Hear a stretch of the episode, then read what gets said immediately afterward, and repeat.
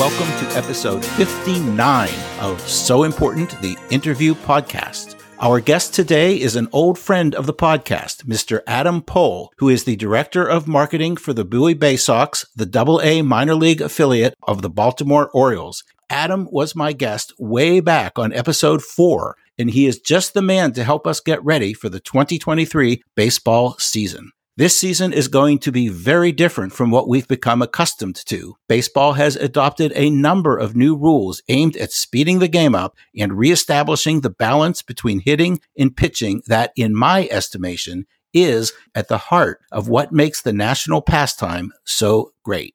All of these rules have been in play in the minor leagues for a few years now, so Adam is the perfect man to help break it all down for us. He will prepare us for the changes that are just weeks away from hitting the major leagues. We're talking a pitch clock, as well as the end of the defensive shift, bigger bases, and other steps to move the game away from the homer heavy emphasis we've seen the past few years. And we'll talk about a couple other recent changes as well. The expanded playoffs that were initiated last year. And for this year, the implementation of a balanced schedule that will impact how your team's schedule plays out. But first, Adam, welcome back. I don't have a lot of repeat guests, so this puts you in a very special category. Thank you so much, Monty. I'll tell you, our first conversation, episode four, was so great. I got to talk a lot about my career as a broadcaster, my philosophy, and it was it was really uh, a conversation that that I loved. And you know, even going now, like I, I, find myself to be in some ways a bit of a divisive broadcaster. A lot of broadcasters are, are like wallpaper, you know, and uh, for me, I'm the opposite. So some people love that, or some people think it's a little bit over the top. I we really never thought of you as divisive, and because my brother uh, Sam, he still talks about how kind you were when we came to visit after the broadcast, and yes. you let us sit in the booth and you let us have water. He still talks about. He remembers all that very fondly. Oh, that's wonderful. That's wonderful. But I'm super happy to be back. And I think that uh, our conversation today is going to be really interesting for people that like baseball because um, th- this is going to be a change. And baseball is like a sport that is so averse to change. People value the records in baseball so much so, and, and just tweaking the game, even the, the least most or the little most, if you will, uh, can really, really frustrate people. But I think baseball fans are going to really, for the most part, enjoy the changes that Major League Baseball is making this year. And we'll talk about that in greater depth. Well, we are going to talk about it, but first I want to know what's going on with you because I know there have been a lot of changes since yeah. we last spoke. My role with the Bowie Bay Sox is different now, which is exciting. I'm no longer the team's main broadcaster. Um, I've now taken on a, a, bigger business role. So I'm the director of marketing. It is my job. We're trying to get more people to come to a Bowie Bay Sox game. And I've got a great team of, of employees that work with me in that. And uh, I still am the broadcaster of Mount St. Mary's basketball. The Mount, we are hitting March, March Madness. It, it's the time of year for college basketball. I'm a huge college basketball guy. This year, the Mount has gone to a new conference. My last broadcast on the men's side, Rick Pitino was the coach of the other team. We play Iona College in New Rochelle, New York. And then lastly, really the exciting new thing at a radio sense is that Thursday and Friday mornings, I'm the sports update anchor from 5 a.m. until noon on both uh, 1067 The Fan. So that's during the Sports Junkie show and uh, JP, uh, B. Mitch and Finley, which is JP Finley and Brian Mitchell. And then on 99.1 FM, Bloomberg Radio. I think my updates only go till 9 a.m. there, but, uh, but I'm on a few times an hour giving a one minute sports update. So it's a lot of fun. More people are hearing my voice than ever before because of that. And, uh, and I really, really have enjoyed being a part uh, of uh, both those radio stations. Well, I didn't realize that I was talking with such a celebrity. That kind of changes everything. I feel like I, I'm a legend in my own mind. I, I alleged, yeah, I feel the same way when I think about my career, to tell you the truth. but, but, uh, you know, now that I know that, I'll be sure I treat you with a certain higher level of respect and give you the gravitas that you clearly deserve. Oh, I'm sure. Yes, most definitely. And so I know when we talk about baseball, I know I'm mm-hmm. talking to the right person. Let's go back to what you were saying a minute or two ago. Sure. You talked about how hard it is for baseball to change, but it seems like under Manfred, he, he really wanted to come in and make some differences. The pitch clock, I think, is the biggest thing we're going to talk about today in how it will affect how people see and enjoy the game of baseball. And uh, the pitch clock was instituted in double and triple A in the minor leagues four or five years ago, I think. I think 2018. Yeah, it was 2018 was the first year. So in my opinion, it's been a very, very slow ramp up to bring this to fruition uh, of having it happen in Major League Baseball. But, you know, uh, there are a lot of changes that could happen, you know, in Major League Baseball, the length of the overall season, you know, things like this, yeah. you know, over the next few decades. But this was, in my opinion, the number one thing that needed to happen in the game. I know everybody doesn't feel that way. The pitchers are now on a clock. 15 seconds to throw their pitch with no runners on, 20 seconds when runners are on. They can only make two moves toward first base, only two pickoff right. attempts. Mm-hmm. Yep. And from the batter's perspective, they have to be in position and alert to what's going on with the pitcher with eight seconds left on the clock. And they can take one timeout per bat. So that is a fundamental change how the basic relationship between the pitcher and batter is going to play out, isn't it? Yeah. And I, I, think back to some of the batters that had such elongated routines. Uh, Nomar Garciaparra comes to mind with the Red Sox. He would fasten his batting gloves like 10 times between every pitch. But if you watch an older baseball game from the 50s, 60s, 70s, it, it's striking. Like you watch Jim Palmer pitch in, in, in the 1970 World Series against the Reds, and it's unbelievable how fast the game is moving. Now they do take more time in between innings for commercial breaks, things like that than they did in that era, but but the reality is the time in which the game is going on is exponentially been lengthened. And we saw it immediately in Bowie what uh, the pitch clock could do. So in 2019, uh, the Bowie Bay Sox had the best ERA for any team in all of minor league baseball, over 120 teams. When you're when you're a great pitching team, the games go quicker, right? because you're just getting outs. And we that year averaged a two and a half hour game on the dot, two hours and 30 minutes for 140 games is our average game time. And the Orioles that year, average game time was over three hours and 10 minutes. I mean, it's just wild. You know, these players, double A players become major league players. Everybody that's a major league player has played at the double A level. So it, it, it's just kind of bizarre that it could be so vastly different. I, I would do 30 to 45 minutes of post game work quite often, get in my car, and the O's would be in the seventh inning. And our games would have started at the same time. The biggest problem I've had personally with baseball is just sitting there for three, three and a half, sometimes four hours for a game to play out. No doubt. I've watched a couple minor league games already, and boom, two hours and 40 minutes, they're done. Maybe it's because I'm a child of a time when games were two and a half hours, right? But, but I mean, it just feels right. And when when you're at a three hour and 15 minute two to one baseball game, it just feels like it is going on forever. And if you're at a two hour and 30 minute two to one baseball game, to me, it's an incredibly exciting thing. So I, I, think it's going to be really, really great for the game and for helping to grow the game. The other thing that's something that not, I haven't seen anybody talk about is the reality is this the lion's share of people that reach the major leagues sadly don't stay in the game that long. So when you're thinking about four or five years of this being at the upper levels of the minor leagues,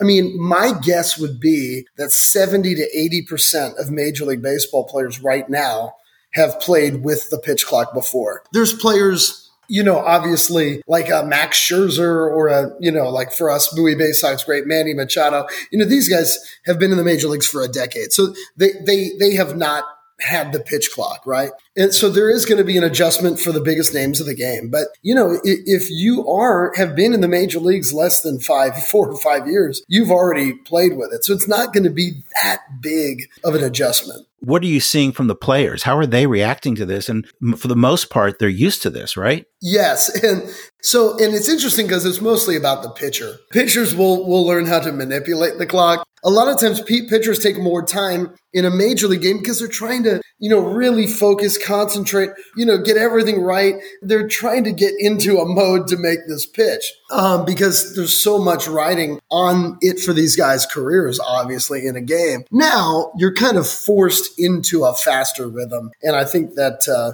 we're going to see uh, the average game time in Major League Baseball last year was three hours and 11 minutes. It has gone up exponential. I mean, it's going up almost every year by a minute or two. And uh, I think what we're going to see is that the average game time in the major leagues this year is going to be somewhere in the range of two hours and 40, two hours and 50 minutes. You know, we're just days into spring training, and they're saying that the average game time for spring training games is 30 minutes less. I'm personally really genuinely excited about this, but I want to talk about a couple of the other things too. There's two other big ones. One is the defensive shift. It was my team, the Pirates, that were one of the pioneers, not the only, but one of the pioneers in this. Well, let me read the rule. Two infielders on either side of sec- second base. So you can think an imaginary line that they have to be on at least before the pitch, you know, before, while the pitcher is on the rubber. All four infielders must have both feet on the ground while the pitcher is on the rubber. And by on the ground, you mean on the dirt. So they can't be in the outfield grass. That's, yes. You're exactly right. On, on the dirt. And I've had a debate with some friends about this. And, you know, I understand the argument that says, well, any team should be able to do whatever they want to prevent runs from scoring. But I think where I come down on this in the end is that it really hurt left handed batters unfairly. I agree. I'm, I'm really, really interested in the long term ramifications of this rule more than any other. So I'm trying to think of how deep in this rabbit hole I want to get. About 10 years ago, the Orioles had a pitching coach named Rick Peterson. One of the things that the Orioles pitchers in that time did was when they threw their bullpen session, so when they were practicing, they put two stakes in the ground and they put a rope, a little thin, thin rope across and that would was basically where a batter's knees would be. And the goal was to always almost hit, basically hit that string or that little thin rope. Meaning we want to pitch down in the strike zone. Everything's down. You pitch down, people are going to hit ground balls, you know, things like that. Well, what's happened in baseball is that when the shifts happened, just less balls that were being hit were becoming base hits. So the value of the power hitter exponentially increased. And all of a sudden you heard launch angle. Everybody was talking about their launch angle. I need to drive the ball. I don't want to pop it up, but I need to drive it at a certain angle. So by trying to find that launch angle and hitting it up, all of a sudden what you're doing as a hitter is what?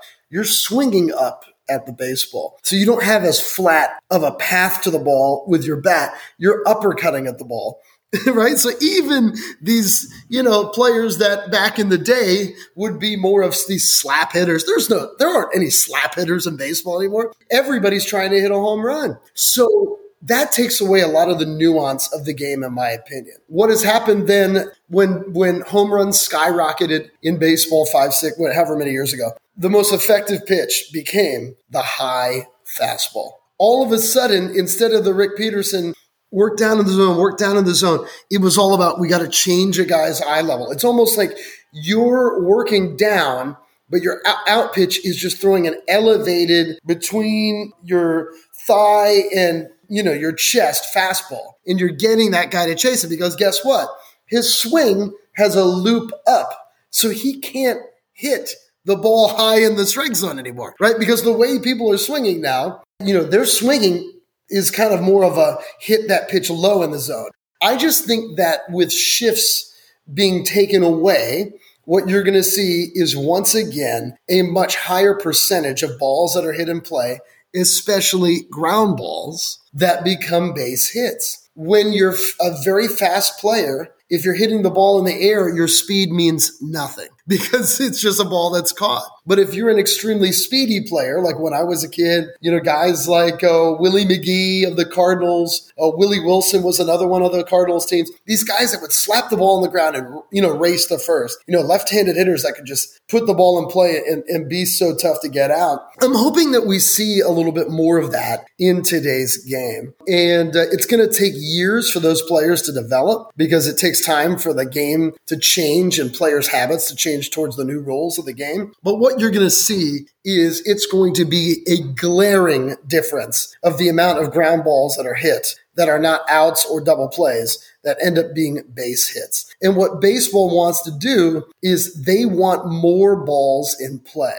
And with these uppercut swings and the high fastballs, we're seeing more home runs and more strikeouts. And in effect, we're seeing less action. And in this very weird way, that if you start getting guys that are hitting the ball to all fields with a flat bat path, or you know, and just saying, hey, if I hit the ball on the ground now, you know, I got actually have a, a chance to get a hit. Uh, and you might say, well, Adam, look, if they're putting three guys on the right side of the infield, just hit it to the left. But I mean, the reality is that didn't happen. It, it, wasn't happening. So I just, I, I'm really excited to see more of baseball the way we used to see it played, you know, 30 or 40 years ago. I think it'll be really great to see how this one plays out. What I was getting at at the very beginning, even as a kid, I always thought what was so cool about baseball was the balance. You know, the yes, players have yeah. to be offensive and defensive. Everything yeah. is very, very much symmetrical. And it seemed to me that the shift took that away. I understood it though, but I think in the end it's going to be better for the game it will be very different. And the depth of the infielder is very important too. What you said about having your two feet on the dirt. Like we would always have here in the minor league parks, your shallow outfield grass is like worn out where the shortstop stands, you know, or where the second baseman stands. They would always stand in the outfield grass. So so now just forcing players to play a little bit more in, your range is taken away a little bit and more balls are going to be able to uh to get through. Now we we should spend a minute or two talking about the third major change, which yes. is encouraging stolen bases to come back because they've been way down. And what we see are the bases expanded from 15 to 18 inches, the distance reduced by three inches from home to first and home to third, and by 4.5 inches from first to second and second to third. That's significant. And then the third factor is that pitchers can only make two disengagements, which are pickoff attempts or step offs. And if it's a violation, it's a balk. That's the one that gives me a little trouble. But before we get yeah, to that, yeah, let's I'm go back and talk big picture. It seems like this will, in fact, open up the running game a bit, right? You know, the, the feeling is that a stolen base is an exciting play in baseball, and uh, we want to see more of it. I mean, the thought of somebody doing what Rickey Henderson did in the early 80s right now in the game is, you know, mind boggling. The tough thing, of course, is if you're limiting the amount of pickoff throws, it just seems like you're taking away some way for a pitcher to try to hold some guy that's so fast on at first. That's a little tough. Um, but I think exactly the way that you're talking about it, Monty, is exactly how it seems that, that this is going to encourage that. The other thing, though, that I think is as important or maybe even more important to the players is that this is actually is something that players have been asking for with player safety. So making the bases a little bit bigger is going to help uh, with these bang bang plays at bases. Whether it's a pitcher going over and covering first base on a uh, on a ground ball to the right side of the infield where they're running and the guy's running through the bag, or a, a force play at second base, things like that. It's going to allow players to slide towards an outside part of the bag or to run through a part of the bag where there's not a worry that they might in effect step on each other. So nothing against a running game, but I almost think that the bases being enlarged is, you know, a way to try to uh, keep players from being hurt than anything else. In the minors, you've seen the number go down, the number of injuries related to this kind of action. Is that right? I didn't even know that. I'm not surprised by that though. I have seen some some pretty rough injuries in my two decades around minor league baseball. I mean, you know, you you see a few thousand baseball games, you're going to see it all, right? But or not all, but but you're going to see most. You'll never most see it all in baseball. Never see it all in baseball. Uh, but but yeah, so so I think this is a, a smart move in that regard. The one area where I do have a concern is that by limiting the pitcher you're giving an advantage to the base runner. They can basically move off the base to sure. the extent that they want to. But maybe that just is something that we need to see how it plays out. I guess, yeah, but I, I 100% agree. I, I, I just personally would not have put that as a part of it. It's so rare that a pitcher throws over to first base seven times. And I understand that that has happened in Major League history. One of the great moments uh, for the Orioles in 1983, Tippy Martinez picked off three guys in one inning. And that might not happen again. Of course, that wouldn't have happened again with the old rules either. But no, I, am actually in agreement to me that it, it's kind of unnecessary. It's another way of trying to speed up the game and presenting action. And you can argue that you're taking away a defense's ability by taking away the shift, you know, so this is just another aspect of it. But I just think it's kind of unnecessary. Yeah, we'll see if that one lasts because it's so, it seems so blatant in the, uh, asymmetry there. But uh, let's just talk for a minute about the other thing, which is the balanced schedule, and particularly in the context of the uh, expanded playoffs that were initiated last year. Yeah. Teams are not going to play as many games against other teams in their division, and they're going to play more interleague games, and they're going to play everybody at least once every two years. And it's going to be a real change. Do you see a relationship between that and how the playoffs are going to play out? Ooh, that's a really good question. I, I, I don't know if it's going to affect the playoffs per se. Maybe it will, though. I mean, if you face a team six times during the year, uh, like you would have in the past, you know, think about the World Series. You're going to play every team in baseball now, I believe, where you used to just play for the Nationals, they would only play uh, each American League team once every three years. So now, if you're the Nationals, and I understand this year we're probably not going to be talking about this, but if you're in the World Series, you will have now played against that team, and that that really helps you uh, in your scouting. Altogether, though, too, when you face teams less often, the players, you know, they don't have as much of a feel for uh, for the opposition. So I do think that that will make a big difference. I mean, you see it where it's like, uh, you know, a certain player can't hit against a certain team. It's like, oh my God, this guy can't hit against the, the, uh, the Red Sox, you know, and he's got to play the Red Sox set 18 times. So, so I think that that will be important too, because you're going to be playing the teams in your division less. So that's the biggest thing that stands out to me. The other aspect uh, that they talk about is yeah. that you'll be able to see the Shohei Ohtanis in your home ballpark every couple of years, the Mike Trouts, you know. That could be an interesting aspect to this. It's a great marketing piece. If you really think about the other sports that are similar in nature and they're scheduling the NHL and the NBA, they do that. Every team plays in every market every year. Now, it won't be that way this time because, like, the Orioles will only play the Cincinnati Reds in one series. So, one year that series will be in Cincy, and then in theory, the next year that will be in Baltimore. But, but it goes to your point. I, I do think, though, that uh, what really stands out to me is how it is going to play out for teams that are in certain divisions. Uh, for instance, in the AL East, there's no weak link. All five teams in the American League East are expecting to have a winning record this year. Boston is a little bit down, but the Orioles uh, obviously are are much Uh, further up than in years past because they've got a great youth movement. Toronto's got a great ball club. The Yankees are the Yankees. And Tampa Bay is, you know, I mean, they're they're kind of a young machine that's always trucking. So with all that being said, when those teams are playing each other 17 to 20 times a piece, you know, it's pretty, pretty tough to really make headwinds when you're playing, you know, uh, such a tough opponent so often. One third of your, of your schedule is in effect against your division. That's the old way. But now all of a sudden you're playing the American League Central and you're taking on, you know, the guard, well, the Guardians will be good, but, but it's like, oh, I don't have to play the Yankees, but I get to play the Royals. Yeah. I, I think that for certain teams in certain divisions, it's going to really benefit. And for others, it's going to really hurt them. So you're going into the second year of the designated hitter in the National League. You right. got all these changes that are taking place.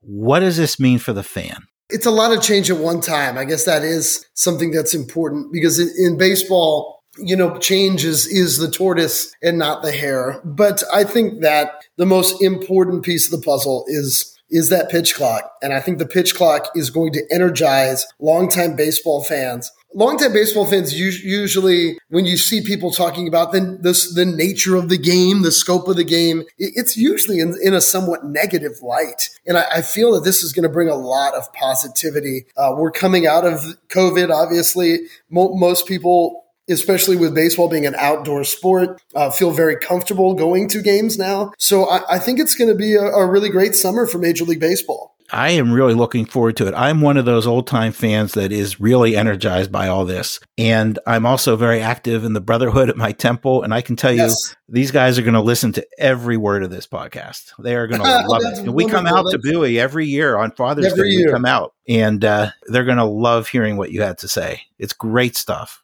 Well, thank you so much, Monty. I, I know it, sometimes you can get a little bit in the weeds with some of this stuff, but if you really think of it, they're trying to speed up the game. They're trying to get more balls put in play because the that's the exciting part of baseball, not watching a guy take you know take pitches, swing and miss. And I, as you mentioned, even bring a little bit of speed back into the game of baseball, more nuance into the game, meaning everybody's not just up there trying to hit the ball over the wall, which is such a hard thing to do in the game. So, uh, unless your name is Aaron Judge, it's boring. One of the best games I was ever at was the Pirates and the Nats many years ago, and mm-hmm. the final score was two to one, and yes. the game took less than two hours, and it was great. Exactly. So if, if baseball can get back to being a sport that's generally a two hour, 30 minute, two hour, 45 minute game, it's important. And think about it in a postseason narrative as well. You know, Major League Baseball's big moments in the postseason are happening at midnight. These games start at 8.07 and they go for four hours. Why so don't they it, change that? They should figure that one out. Yeah, it's tough. I mean, you're trying to make it so that people on the West Coast can get off work and catch the beginning of the game. I get it. But yeah, if you're starting a game at 7:30, even a slight change like that, and the game's taking 2 hours and 30, you know, 2 hours 40 minutes, a World Series game, let's say. Well, that game is ending at 10 o'clock, 10 15. That is a great point. But you know what? They're always going to find a way to drag out those World Series games. they will. but, but, your point is a great one. Uh, Adam, you've been full of great points, and we're going to have you back after the season to how to reassess all this and see how it went. What do you think? It would be my honor. I'd love to be a part of it again. So thank you so much, Monty. Well, thank you, Adam. This is this is really great, and uh, my 14 listeners are going to listen to every word. That's wonderful. That's wonderful. I'll make it 15 because you got me. All right. Thank you very much, Adam. Thanks so much.